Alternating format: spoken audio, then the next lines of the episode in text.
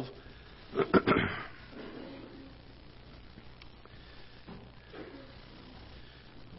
I was thankful for uh, the trip down to Florida. I spent uh, an extra day down there uh, just trying to rest a little bit and came back refreshed. And I thank the Lord for uh, that opportunity and the ability to um, spend a day there with my daughter and son-in-law. And um, appreciate Brother Dan filling in. Enjoyed the message Wednesday night. Boy, what a great message on Scripture memory. And uh, I hope and pray that if you weren't here and didn't uh, get that message, that you would listen to it. Some great principles there, uh, both the reasons why we need to do it and some ways to do it. And uh, I really appreciate it so much. Uh, we're living in a day where Scripture memorization has oftentimes taken a back seat, and as we get older, uh, we seem to kind of abandon that. And how important and how urgent it is that uh, we hide God's Word in our heart, that we can handle the Word of God skillfully, be able to use it and use it rightly. And uh, uh, I want to encourage you, if you were not here Wednesday night, to get that uh, online and listen to it. And I promise it'll be a help to you. And I appreciate his willingness to step in there uh, uh, on uh, not too short a notice, but somewhat of a short notice, a few days' notice, and uh, certainly was a blessing uh, to be able to, to have him do that. Luke chapter number 12, if you will. Luke chapter number 12. We're going to begin in verse number 15. Luke chapter 12, in verse number 15. And he said unto them, Take heed and beware of covetousness, for a man's life consisteth not in the abundance of the things which he possesseth. And he spake a parable unto them, saying, The ground of a certain rich man brought forth plentifully. And he thought within himself, saying, What shall I do, because I have no room where to bestow my fruits? And he said, This will I do. I will pull down my barns and build greater. And there will I bestow all my fruits and my goods. And I will say to my soul, Soul, thou hast much goods laid up for many years. Take thine ease, eat, drink, and be merry. But God said unto him, Thou fool, this night thy soul shall be required of thee. Then whose shall those things be which thou hast provided? So is he that layeth up treasure for himself and is not rich toward God. Father, we pray that you would bless the message and the truth of it. And I pray that you would help us to rightly understand your uh, the, the, meaning of this parable and the things that you would have for us to learn. May we take to heart and take heed to those things. May we put them into practice in our lives, uh, not only personally, but as we go about doing your work in the world that we live in today. May we have a clear understanding of what this passage is teaching us so that we might be able to be a help even to others. And so, Father, I pray for the next few moments your Holy Spirit will work in our hearts to guide and direct us. And Father, help us to rightly understand the times that we're living in and the the urgency with which your truth needs to be applied. Uh, I pray that you would guide and direct us. In Jesus' name we pray. Amen. We've read here a parable that the Lord Jesus Christ gave. And uh, I'm going to preach on uh, what is not said. And I think the principle of this passage is found really in what is not said so much here. Uh, we find that this man is a, a, very wealthy man. In fact, the Bible speaks to the fact that he's a rich man in verse number 16. I do believe that uh, this is a, a uh, story that probably is based on someone that is uh, a person that Christ knew in his earthly ministry because uh, he speaks of the fact that it was a certain rich man, not just a rich man in general. Um, could be that he's just making the story and just laying the parable alongside the truth, but it very well could easily fit um, the mindset of someone that was living in that day and age. And the truth is, we're living in a day and age where people uh, do not give a whole lot of thought, do they, about the things of uh, that are beyond this life. And if you'll take a look at this passage, you'll find that the uh, biggest problem this man had was that his focus was on what was going to take place in this life, and there was very little, if any, focus. In fact, we have no indication. God even calls him a fool because of this. We have no indication that the man thought of anything after this life. We're living in such a time. We're living in a day where it seems like the biggest problem we have in dealing with those that are lost and teaching them uh, the things of the Bible is that they have no idea of life after this life. In fact, many of them don't believe that there is life after this life. It's amazing to me how many people deny God's existence. They don't, uh, they don't have anything to do with the things of God's Word. They don't take His Word as an authority. It's amazing as I read some of the things from the 1700s and 1800s, even in the early founding of our country, how many people who were not even saved, but yet at least had a high regard for God's Word being the Word of God. Uh, they may not have believed it, they may not have held to it, but they still believed that it was God's Word. We're living in a time where there is uh, certainly a, a a multitude of people, a majority of people in our country, uh, you say, well, where are they? If you walk and knock on ten doors down your street, you'll probably find nine of them that don't have anything to do with the things of the Lord. Uh, you might uh, find yourself very fortunate, live on the street. I know when I was in Florida and lived down there, um, the, the, anybody that wanted to break into some houses in our neighborhood knew to come on Sunday morning because our entire cul-de-sac were people that were involved in ministry. Uh, but that's very unusual. You don't normally find that. There was a, a man a number of years ago uh, that uh, went to a, a barbershop. In fact, I went to I, I worked at a, a place where I had a, a friend of mine that said I don't go to church, and I was talking with him one day, and uh, he I, he said, "You know why I don't go to church?" And he said, "Because there's so many hypocrites there." and I said, "Well, that's the truth, because none of us are what we claim we ought to be or what we want to be." We none, of us measure up with God's word exactly. Uh, but I asked him this question. I said, "Isn't that where you want them?" I mean, you you don't want the hypocrites out here just being hypocritical. You want them to be someplace where they can get some help, where they can at least learn of their hypocrisy and try to do something about it. Try to make things better. Try to live a life. A man a number of years ago, I heard the story that went to a barber shop and uh, this fellow that was uh, the the customer was a Christian fella, and somehow you know how it is in barbershops. Those of you that are men here, you understand that you, you talk about things. They, they you, you kind of chat and, and talk about things, and somehow the conversation turned towards the things of God. And the barber made the comment. He said, "I don't believe in God." And the customer, not wanting to, to, to argue with him and debate with him right there in the chair, he didn't say a whole lot, but he did ask him why. He said, Why do you not believe in God? The barber said this, and, and it'll sound familiar to you because I've heard this before, and I know that many other folks have heard this before. Uh, they asked him, Why don't you believe in God? And he said, Well, go out in the street. He said, You find uh, all these uh, problems in the world. He said, You find people that are mean to each other and hate hate each other, and uh, children that are suffering and hungry, and you find all of these problems that are that are out here in the world. And he says, I, I just don't believe there's a God because there's all this stuff out in the world that just doesn't make any sense to me. Uh, why why uh, there would be a God if all of this suffering and all of this wrong and all of this evil is in the world? The customer didn't say anything, and he finished his uh, his uh, haircut and he went out into the street. And as he was going down the sidewalk, he saw a fellow that had a long, scraggly beard and long hair and an idea occurred to him. He turned around, he walked back into the barber shop, and he told the barber, he said, uh, I was just out in the street, and he said, I just found out something. He said, there obviously are no barbers in the world today. The barber said, what are you talking about? He said, I'm right here. He said, I, I, I he said, I was just out in the street. He saw, I, so I saw a man that had long hair and was all scraggly and didn't get trimmed. And he said, well, that's not my fault. That's because the man didn't come in to where I'm at. And the fellow said, Exactly. He said, Just because there's evil in the world doesn't mean there's not a God. It just means there are a lot of people who've never turned to Him. A lot of people who've never made a decision to put their faith and their trust in the Lord Jesus Christ. We're living in a world where people are denying the existence of God. It's not that there is no God, it's that they've refused to turn their hearts to Him. In the passage that we've read today, this parable that the Lord tells, this man who is rich and he's got a lot of money, and the only concern, the only thought in his heart was, what can I do in this life to make my life easier? He said, I'm going to tear down my old barns.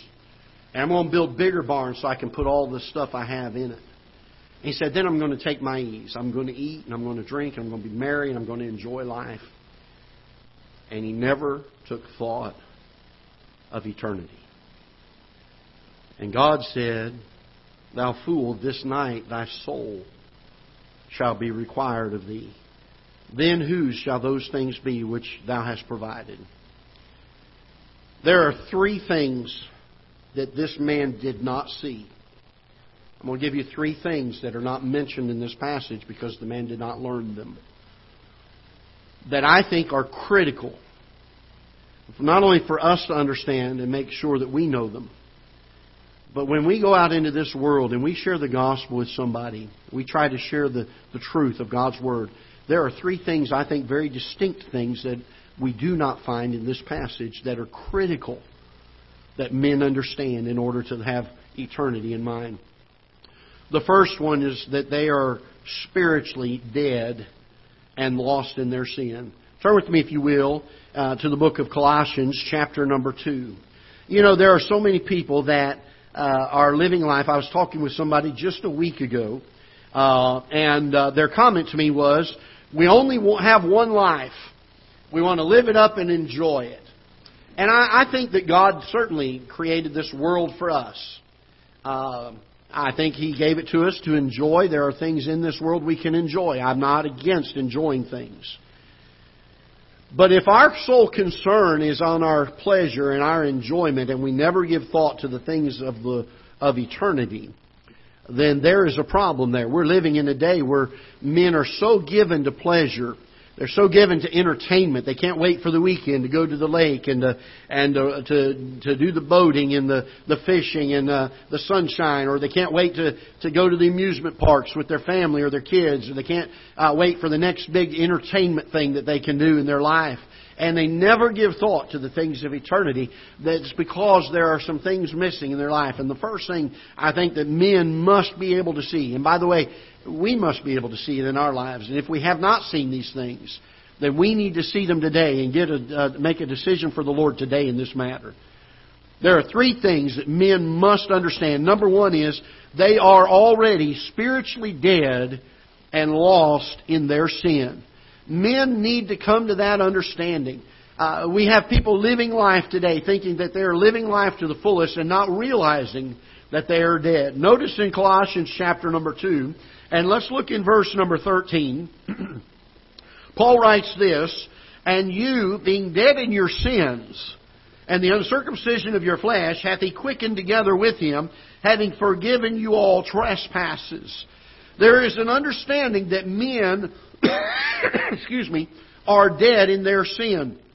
That men need to come to a realization of. They need to think of this thing. Uh, it's amazing to me as I've read uh, the conversions of some of the uh, men and women that we look up to uh, that uh, were from the 1700s and 1800s. And it's amazing to me how many of them at a young age understood from Scripture their lost and undone condition.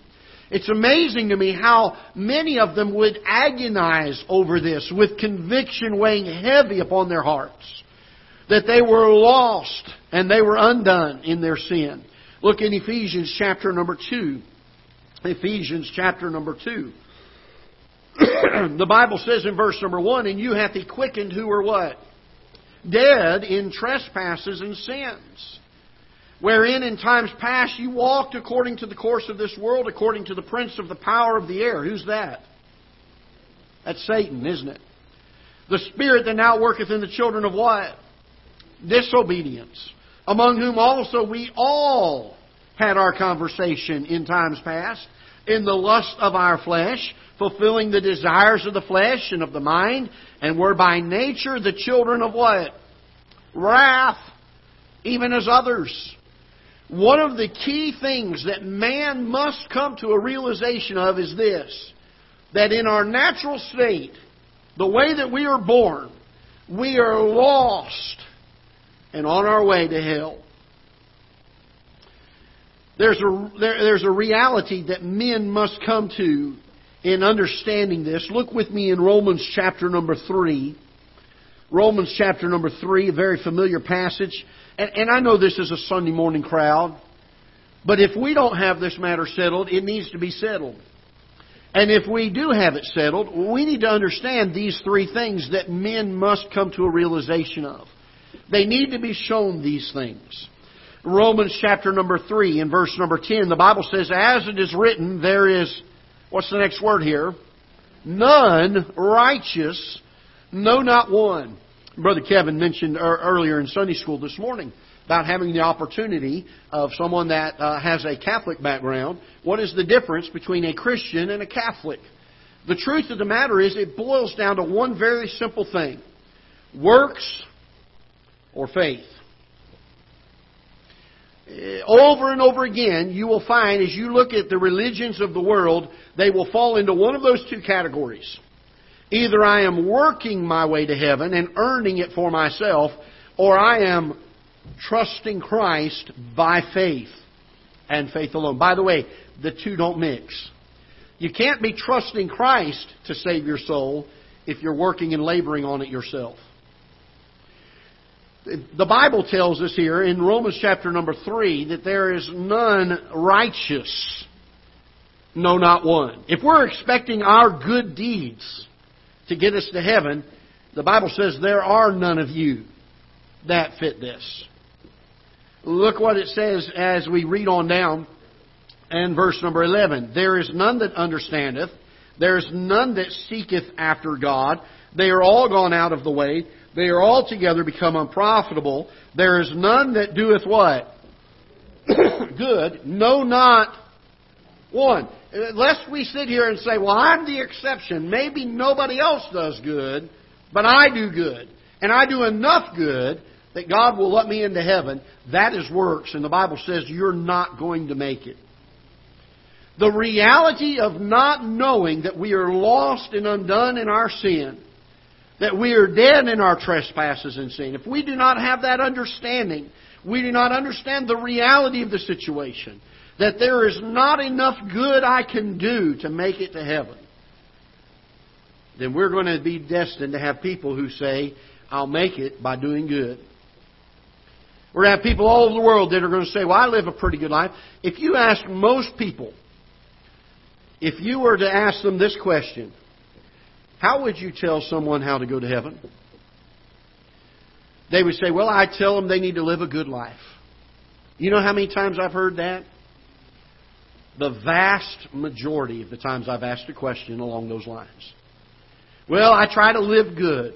I try to do what's right.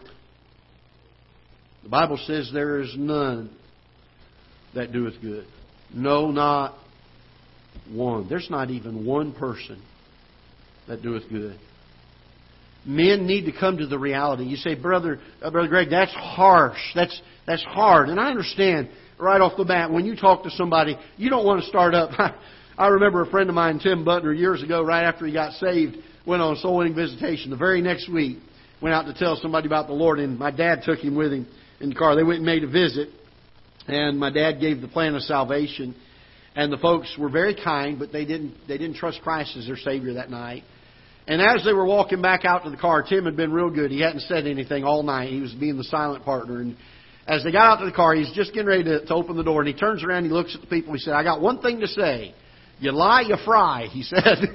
and and uh, that's, that's harsh. Okay, I understand that, but, folks, I'm telling you this when we deal with people, if they don't come to the realization that they are lost, they cannot be saved.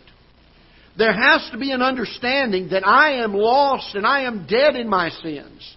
There is a reality that must be faced. We can't, we can't brush it under the carpet. We can't sugarcoat it. We can't say, well, uh, you, you could probably do better in life and then, then let's try to do. You've got to let them know there's not enough good they can do. There's a reality of this, that they are lost and undone. They need to, they need to also understand the reality and the result that takes place from not understanding this. They need to know that, hey, I, you know, there's people out there and I used that illustration of the barber a few moments ago. There are people out there that say, you know what, I'm going to live my way uh, the way I want to. And I've heard this phrase used before. Some of my friends are there, and when we, when we get there, we're going to have a party. Can I tell you this? People need to understand the results, the result of such thinking. Look with me, if you will, in Luke chapter number 16. A very vivid picture, if you will, that Christ gives. In Luke chapter number 15, uh, we see here the story of the rich man and Lazarus. In verse um, uh, I'm sorry, did I say 15? I meant uh, Luke 16. I'm sorry. Did I say 15? I, am less dyslexic today, uh, some reason.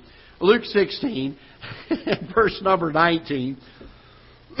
there was a certain rich man which was clothed in purple and fine linen and fared sumptuously every day. And there was a certain beggar named Lazarus which was laid at his gate full of sores. And desiring to be fed with the crumbs which fell from the rich man's table, Moreover, the dogs came and licked his sores. And it came to pass that the beggar died and was carried by the angels into Abraham's bosom. The rich man also died and was buried. The next statement ought to send chills up and down the backs of every Christian in here. And in hell, he lift up his eyes, being in torments, and seeth Abraham afar off and Lazarus in his bosom. And he cried and said, Father Abraham, have mercy on me and send Lazarus that he may dip the tip of his finger in water and cool my tongue, for I am tormented in this flame. But Abraham said, Son, remember thou in thy lifetime receivest thy good things, and likewise Lazarus evil things, but now he is comforted, and thou art tormented. In verse 25, we find a similar attitude we find a man that when he was on this earth, all he could think about was his physical comfort in this life and gave no thought for eternity. And now here's the result of this. Men need to understand first that they are lost and undone. They are dead in their trespasses and sin. They need to also understand the result of that. They need to understand the result of this. They need to understand that hell is not some some uh, psychological uh, uh, mindset of a place. It is a reality. It is a place of literal torment. There are specifics that are given in this passage of Scripture that indicate the reality of this, and not that this is some kind of a metaphor or some kind of a simile or some kind of a, a, a picture that is given. This is a, a literal account of a man who over 2,000 years ago died and is, went to hell. And the Bible teaches us this. And if the Bible teaches us, we believe what the Bible teaches us on this, that man is still there today, 2,000 years later. Still in torment.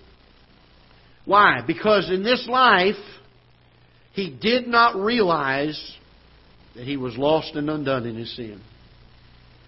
He never gave thought to it. He never had the understanding of what the consequences of a life like that would be. We're living in a world where people need to know the truth of this, and they need to understand the result of it. I heard somebody years ago say you can make your own choice, but you cannot choose the consequences of that choice. You must live with it. Notice number two, the second thing we only we need to know, not only are we spiritually dead and lost in our sin, but number two, there is no way to save ourselves from it. There is no way for us to save ourselves from it. Look in Romans chapter number three and verse number 20. Romans chapter number 3 and verse number 20. Three things that people need to know, men need to know. They, they, they, we don't want them to be like this rich man. We don't want them to say, well, life is good. I'm okay. I, I'm set in my ways and I like the way my life is. We want them to understand some things. We need them to understand, first of all, that they are lost. They are spiritually dead and lost in their sin. Number two, they need to understand that there is no way, once they come to that realization, once they realize, I am lost, and the result of that is a death in hell, then they need to also, secondly, understand there is nothing they can do to save themselves. There is nothing they can do to save themselves. Romans chapter 3, verse number 20. Paul writes this. He says, Therefore, by the deeds of the law, there shall no flesh be justified in his sight. For by the law is the knowledge of sin. If we were to keep the Ten Commandments and the other 600 and however many more commandments there are that are given in Scripture, in every point for our entire life and never offend not even one of the laws, we would still not be justified in His sight. Paul said, In the keeping of the law shall no flesh be justified. Look also with me in Galatians chapter number 2. Galatians chapter number 2. Folks, I, am being as clear as I can on salvation this morning. People need to know these things in order to be saved. Galatians chapter 2 and verse number 16. Knowing that a man is not justified by the works of the law, but by the faith of Jesus Christ. And here we find in one verse the entire debate between those that are trusting Christ as their Savior, those that are believers, those that will be saved, those that will spend an eternity in heaven, and those that maybe are very religious in their practices but are trusting their works. I had a very dear neighbor of mine. His name was Danny Noga. When I was growing up, dear friend of ours. He was a staunch Catholic. He was Polish and had migrated, uh, had come over uh, to the United States as a young child, and uh, had a strong, strong Catholic background.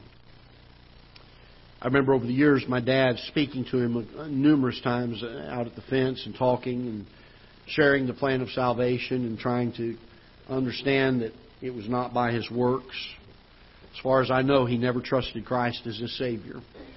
I remember when he died, they had the funeral at the Catholic church there in town. It was the first time I'd ever been in a Catholic church.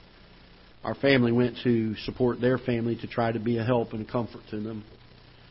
I was listening as a young man, probably 10, 12 years old, as the priest or whoever it was in the front was giving the, the funeral service.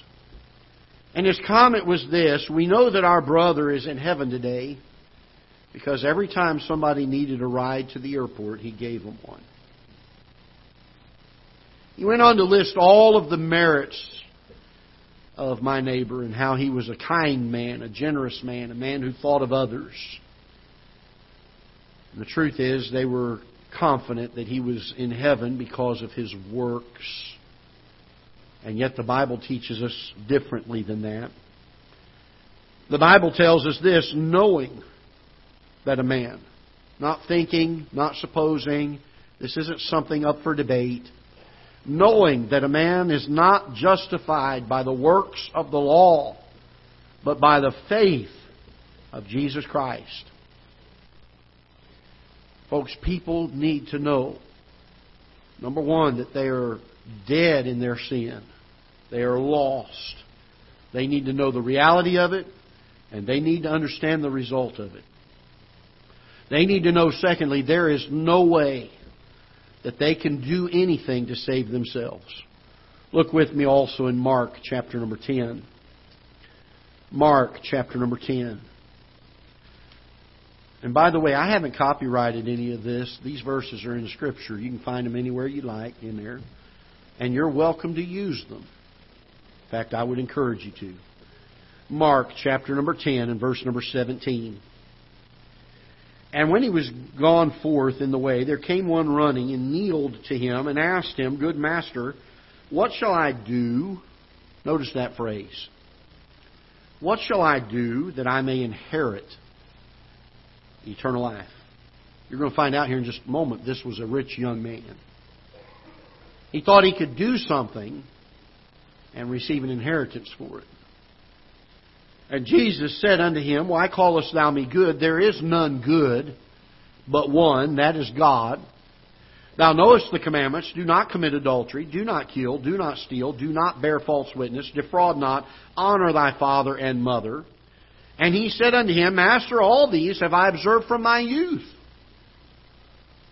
In other words, he was saying, I've kept them all.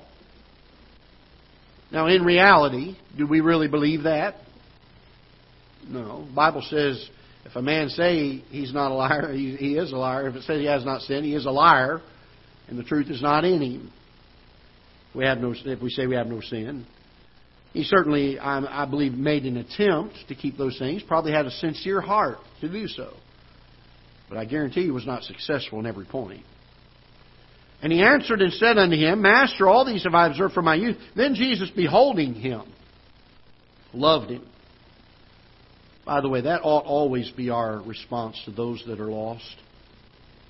You say, Pastor, you don't know how bad of a sinner that person is. No, but God does. And He was still willing to send His Son to die for them. Just as much as He was willing to send Him to die for you. And Jesus, beholding him, loved him, and said unto him, One thing thou lackest. Now, don't get tripped up by that statement. He's not saying if you'll do one more thing, you'll be saved, and then giving him that thing to give to the poor. He says, One thing thou lackest. We're going to see what that one thing was in just a minute. Go thy way, sell whatsoever thou hast, and give to the poor. Thou shalt have treasure in heaven, and come, take up the cross, and follow me. And he was sad at the saying, and went away grieved, for he had great possessions. Christ is not telling this young man that if he would sell everything and give it to the poor, that that would be good enough to get him into heaven. That good deed would be enough to get him into heaven. You say, how do you know that? Because Christ explains it further. And Jesus looked round about and saith unto his disciples, How hardly shall they that have riches enter into the kingdom of God? And the disciples were astonished at his words. Now, by the way, it's not the fact that he had the riches that made it hard for him to get to heaven. It was the fact that he was trusting his riches. You say, how do you know that? Because Christ tells us. Aren't you glad when he tells us?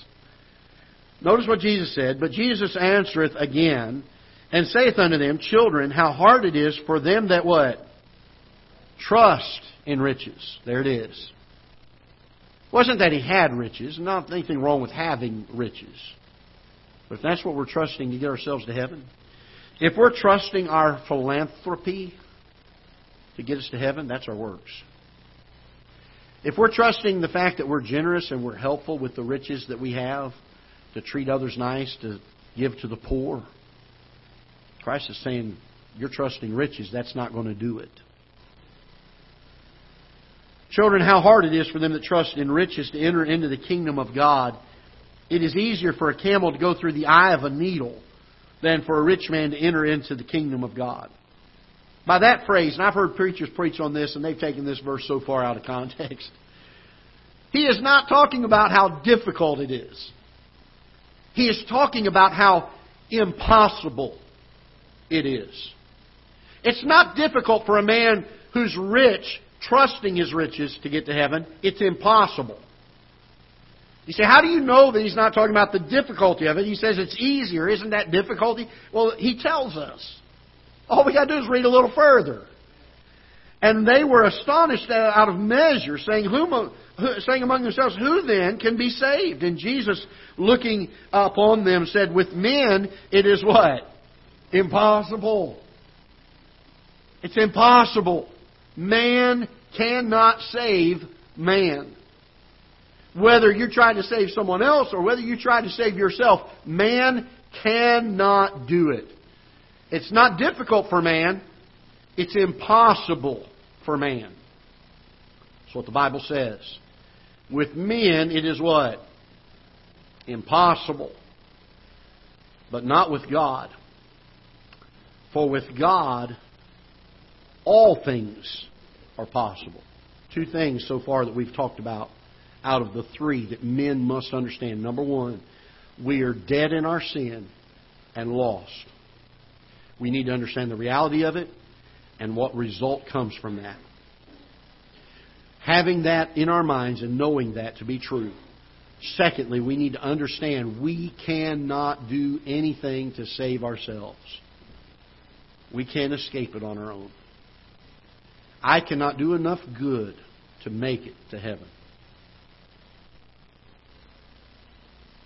The third thing that we need to know, and man must know in order to be saved, is that only by faith in what Jesus did for us on Calvary, with his death, his burial, and his resurrection from the dead, only by putting our faith in what he has already done for us can we be forgiven of our sin and escape the punishment for that sin.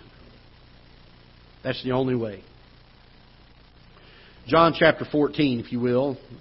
Again, don't take my word for it. Let's, let's see what God has to say about it. John chapter number 14 and verse number 6. Jesus uh, saith unto him, verse number 6, Jesus saith unto him, I am the way, the truth, and the life. No man cometh unto the Father but by me. There's only one way, and that is through the Lord Jesus Christ. Don't listen to Oprah when she says all roads lead to Christ. Don't listen to Joel Osteen when he said it doesn't matter what you believe, just that you believe. Can I tell you this? It matters very greatly what we believe. It matters life and death, what we believe. It matters eternity in heaven or eternity in hell, what we believe. He said, Pastor, that's narrow. That's what Jesus said. He said, Narrow is the way that leadeth unto life, and few there be that find it. He said, Well, you're being too too narrow minded. Do you believe that only Baptists are going to be in heaven? No. But I do believe only people who put their faith in Christ and His finished work on Calvary and nothing else are going to be the ones in heaven. You say, well, you can call them by any name you want to call them by. It's not about a denomination. It's not about a church membership. It's not about following the, the practices and the procedures of that church. It's about have I put my faith in the finished work of Christ on Calvary to pay for my sin Am I trusting that for my salvation and not my works? It's that simple. Boy, it's so simple. So easy, as long as we understand and know these truths from Scripture. Jesus said, I am the way, the truth, and the life. No man cometh unto the Father but by me. There is no other way. There's not multiple ways to come to the Father. There's one and one alone. And that is through the finished work of Christ on Calvary. It is finished. You say, how do you know it's finished? Because Jesus said it was on Calvary. Right before he gave up the ghost, he said, It is finished. It's done. The price has been paid. By the way, once for all. Christ doesn't die again. He doesn't experience the wounds again every time we sin. He was a perfect sacrifice that only had to be sacrificed once. There was a song a number of years ago a Christian person wrote, and I I understand their their question and their gist of their song. And the song is, Does he still feel the nails every time I fail? Does he hear the crowd cry, Crucify again? The answer is no, he died once for all. You say, what about the, the sins that I commit after I'm saved? That's, those are future sins. Every sin at Calvary was future sin. For us, all of us were future. We're saved once for all. Notice in John chapter 3, if you will, very familiar passage. Many of you can quote this. John chapter number 3, let's see what the Bible says here. Verse number 15 that whosoever believeth in him should not perish, but have eternal life. Now, where in that verse do we find works? It says, For whosoever believeth in him should not perish, but have eternal life. I don't find in there whosoever shall keep the law, whosoever shall join a church, whosoever shall be baptized. I don't see any of that in there. I find one requirement, and that is to believe in Him. Now, you say, well, you're only taking one verse. Okay, let's read the rest of it. For God so loved the world that He gave His only begotten Son, that whosoever believeth in Him should not perish, but have everlasting life. Where in verse 16 do we find works? We don't find it, do we? For God sent not His Son into the world to condemn the world, but that the world through Him might be saved. How, are, how is the world saved? Through our works? Through our church membership? According to verse 17, is through Him. Verse 18, He that believeth on Him is not condemned. But he that believeth not is condemned already, because he hath not believed in the name of the only begotten Son of God. Where do we find works in there? We don't find them. The simplicity of the gospel message, the difference between those that will get to heaven and those that won't get to heaven, is this. I'm either trusting what I can do or I'm trusting what Christ has done. It's that simple. You say, I've got people from other denominations that ask me how, how to be saved. What do I tell them? It's that simple. It's either faith or works. It's got to be one or the other, and the Bible tells us it's just the one. It's by faith alone. Martin Luther, who was a devout Catholic at the time, was doing something that was rather unusual in that day. He had already studied for ministry and he was reading Scripture. Can you imagine that? Somebody that was a religious leader, that it would be unusual for them to read Scripture, and yet that's what he was doing. It was very unusual in that time period. In fact, he got ridiculed by some of his peers for reading and studying Scripture. He was reading in the book of Romans, and he came across a verse of Scripture that said, The just shall live by faith. And that stuck in his mind. And he could not forget it. And he thought on it, and he thought on it, and he thought on it. And all of a sudden the light bulb turned on. And he realized all of these works that we're requiring of people, they don't save us. The just shall live by faith. That's how we gain life. Those of us that are dead in sins, which is all of us at some point in our life, the only way we can be made alive, the only way that we can gain life, is by faith. Not by our works, by faith. Let's look in John chapter number 6. The Bible is not vague about this. You know, you know the entirety of Scripture points men to the way of salvation. It's what it's given for. Now, I'm thankful it tells us how to live once we are saved. But everything in Scripture points to one supreme thought, and that is that man is in need of a Savior, and Jesus is it. Look with me in John chapter number 6 and verse number 47. Verily, verily, I say unto you. The word verily is an old word that meant truly or surely or rightly. You, you can mark this one down. If we said it today, we could we would use the phrase in the modern vernacular. You can take this to the bank. All right, you can. This is this is secure. In fact, the word verily is so much more even uh, beyond that phrase. This is something that is ironclad. Verily, verily, I say unto you. He that believeth on me hath everlasting life. Where is works in that? It's not there, is it? Well, you got to be baptized. No, you don't. Baptism is a step of growth in the Christian life. It's a open testimony to what we've done in our hearts to get saved, but it doesn't save us. If you get baptized and you expect that to get you to heaven, all you did was rise a wet sinner and you're still going to hell. I'm not trying to be ugly or, or sarcastic about it, but if that's what we're trusting, we're not going to make it. You say, well, Pastor, do you believe everybody has to be a member at Ketha Heights Baptist Church? No. No, I certainly don't believe that. I think there are people all over the world that can go to heaven. Do you believe they have to be a member of a good, solid Baptist church? No. I think you ought to be. I think it helps you in your Christian growth. But you don't have to be to be saved. You say, what do you have to do to be saved? Put your faith in the finished work of Jesus Christ. That's all you do. I'm trusting that to take me to heaven. I'm trusting Him to forgive me of my sin. I'm trusting Him to cover me with His own blood. That's all I'm trusting. Not my works, not my baptism, not my good deeds. Him and Him alone. Look in John chapter 11. John chapter 11.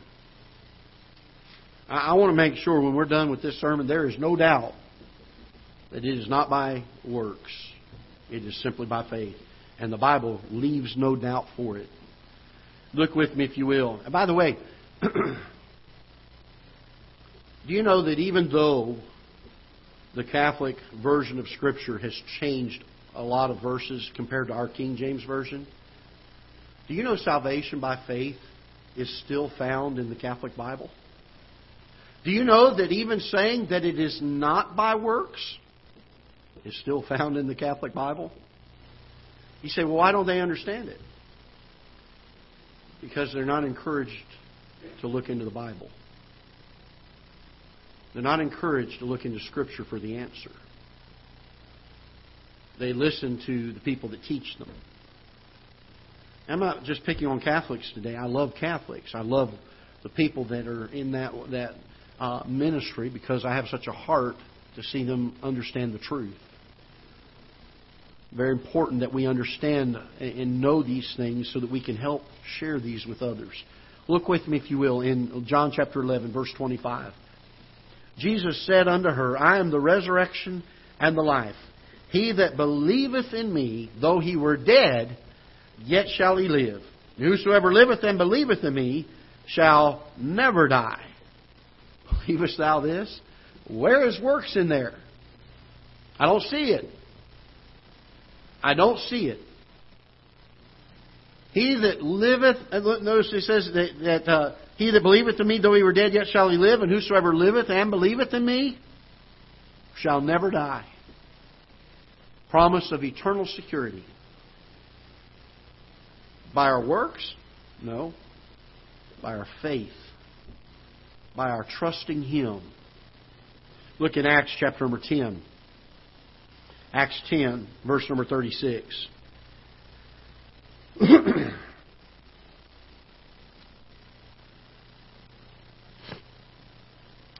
Acts chapter 10, verse number 36, the word which God sent unto the children of Israel, preaching peace by Jesus Christ, he is Lord of all, by the way, and I love that. That word, I say, you know, which was published throughout all Judea and began from Galilee after the baptism of John preached. How God anointed Jesus of Nazareth with the Holy Ghost and with power, who went about doing good and healing all that were oppressed of the devil, for God was with him. And we are witnesses of all things which he did, both in the land of the Jews and in Jerusalem, whom they slew and hanged on a tree. Him God raised up the third day and showed him openly, not to all the people, but unto, the, unto witnesses chosen before of God, even to us who did eat and drink with him after he rose from the dead. And he commanded us to preach unto the people, to testify that it is he which was ordained of God to be the judge of quick and dead. To him gave all the prophets witness, notice this, that through his name whosoever believeth in him shall receive remission of sins. Where is works in that? Not there. The death, the burial, the resurrection of the Lord Jesus Christ and us believing in it is what gives the remission of sins. Look in Romans chapter 4, we'll be done. This is our last one. I want you to notice. And by the way, we go on and on. We can spend the afternoon doing this with Scripture because it's all over. Romans chapter 4, verse number 5.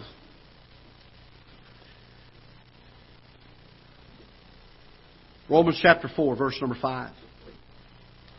But to him that worketh not, but believeth on him that justifieth the ungodly, his faith is counted for righteousness.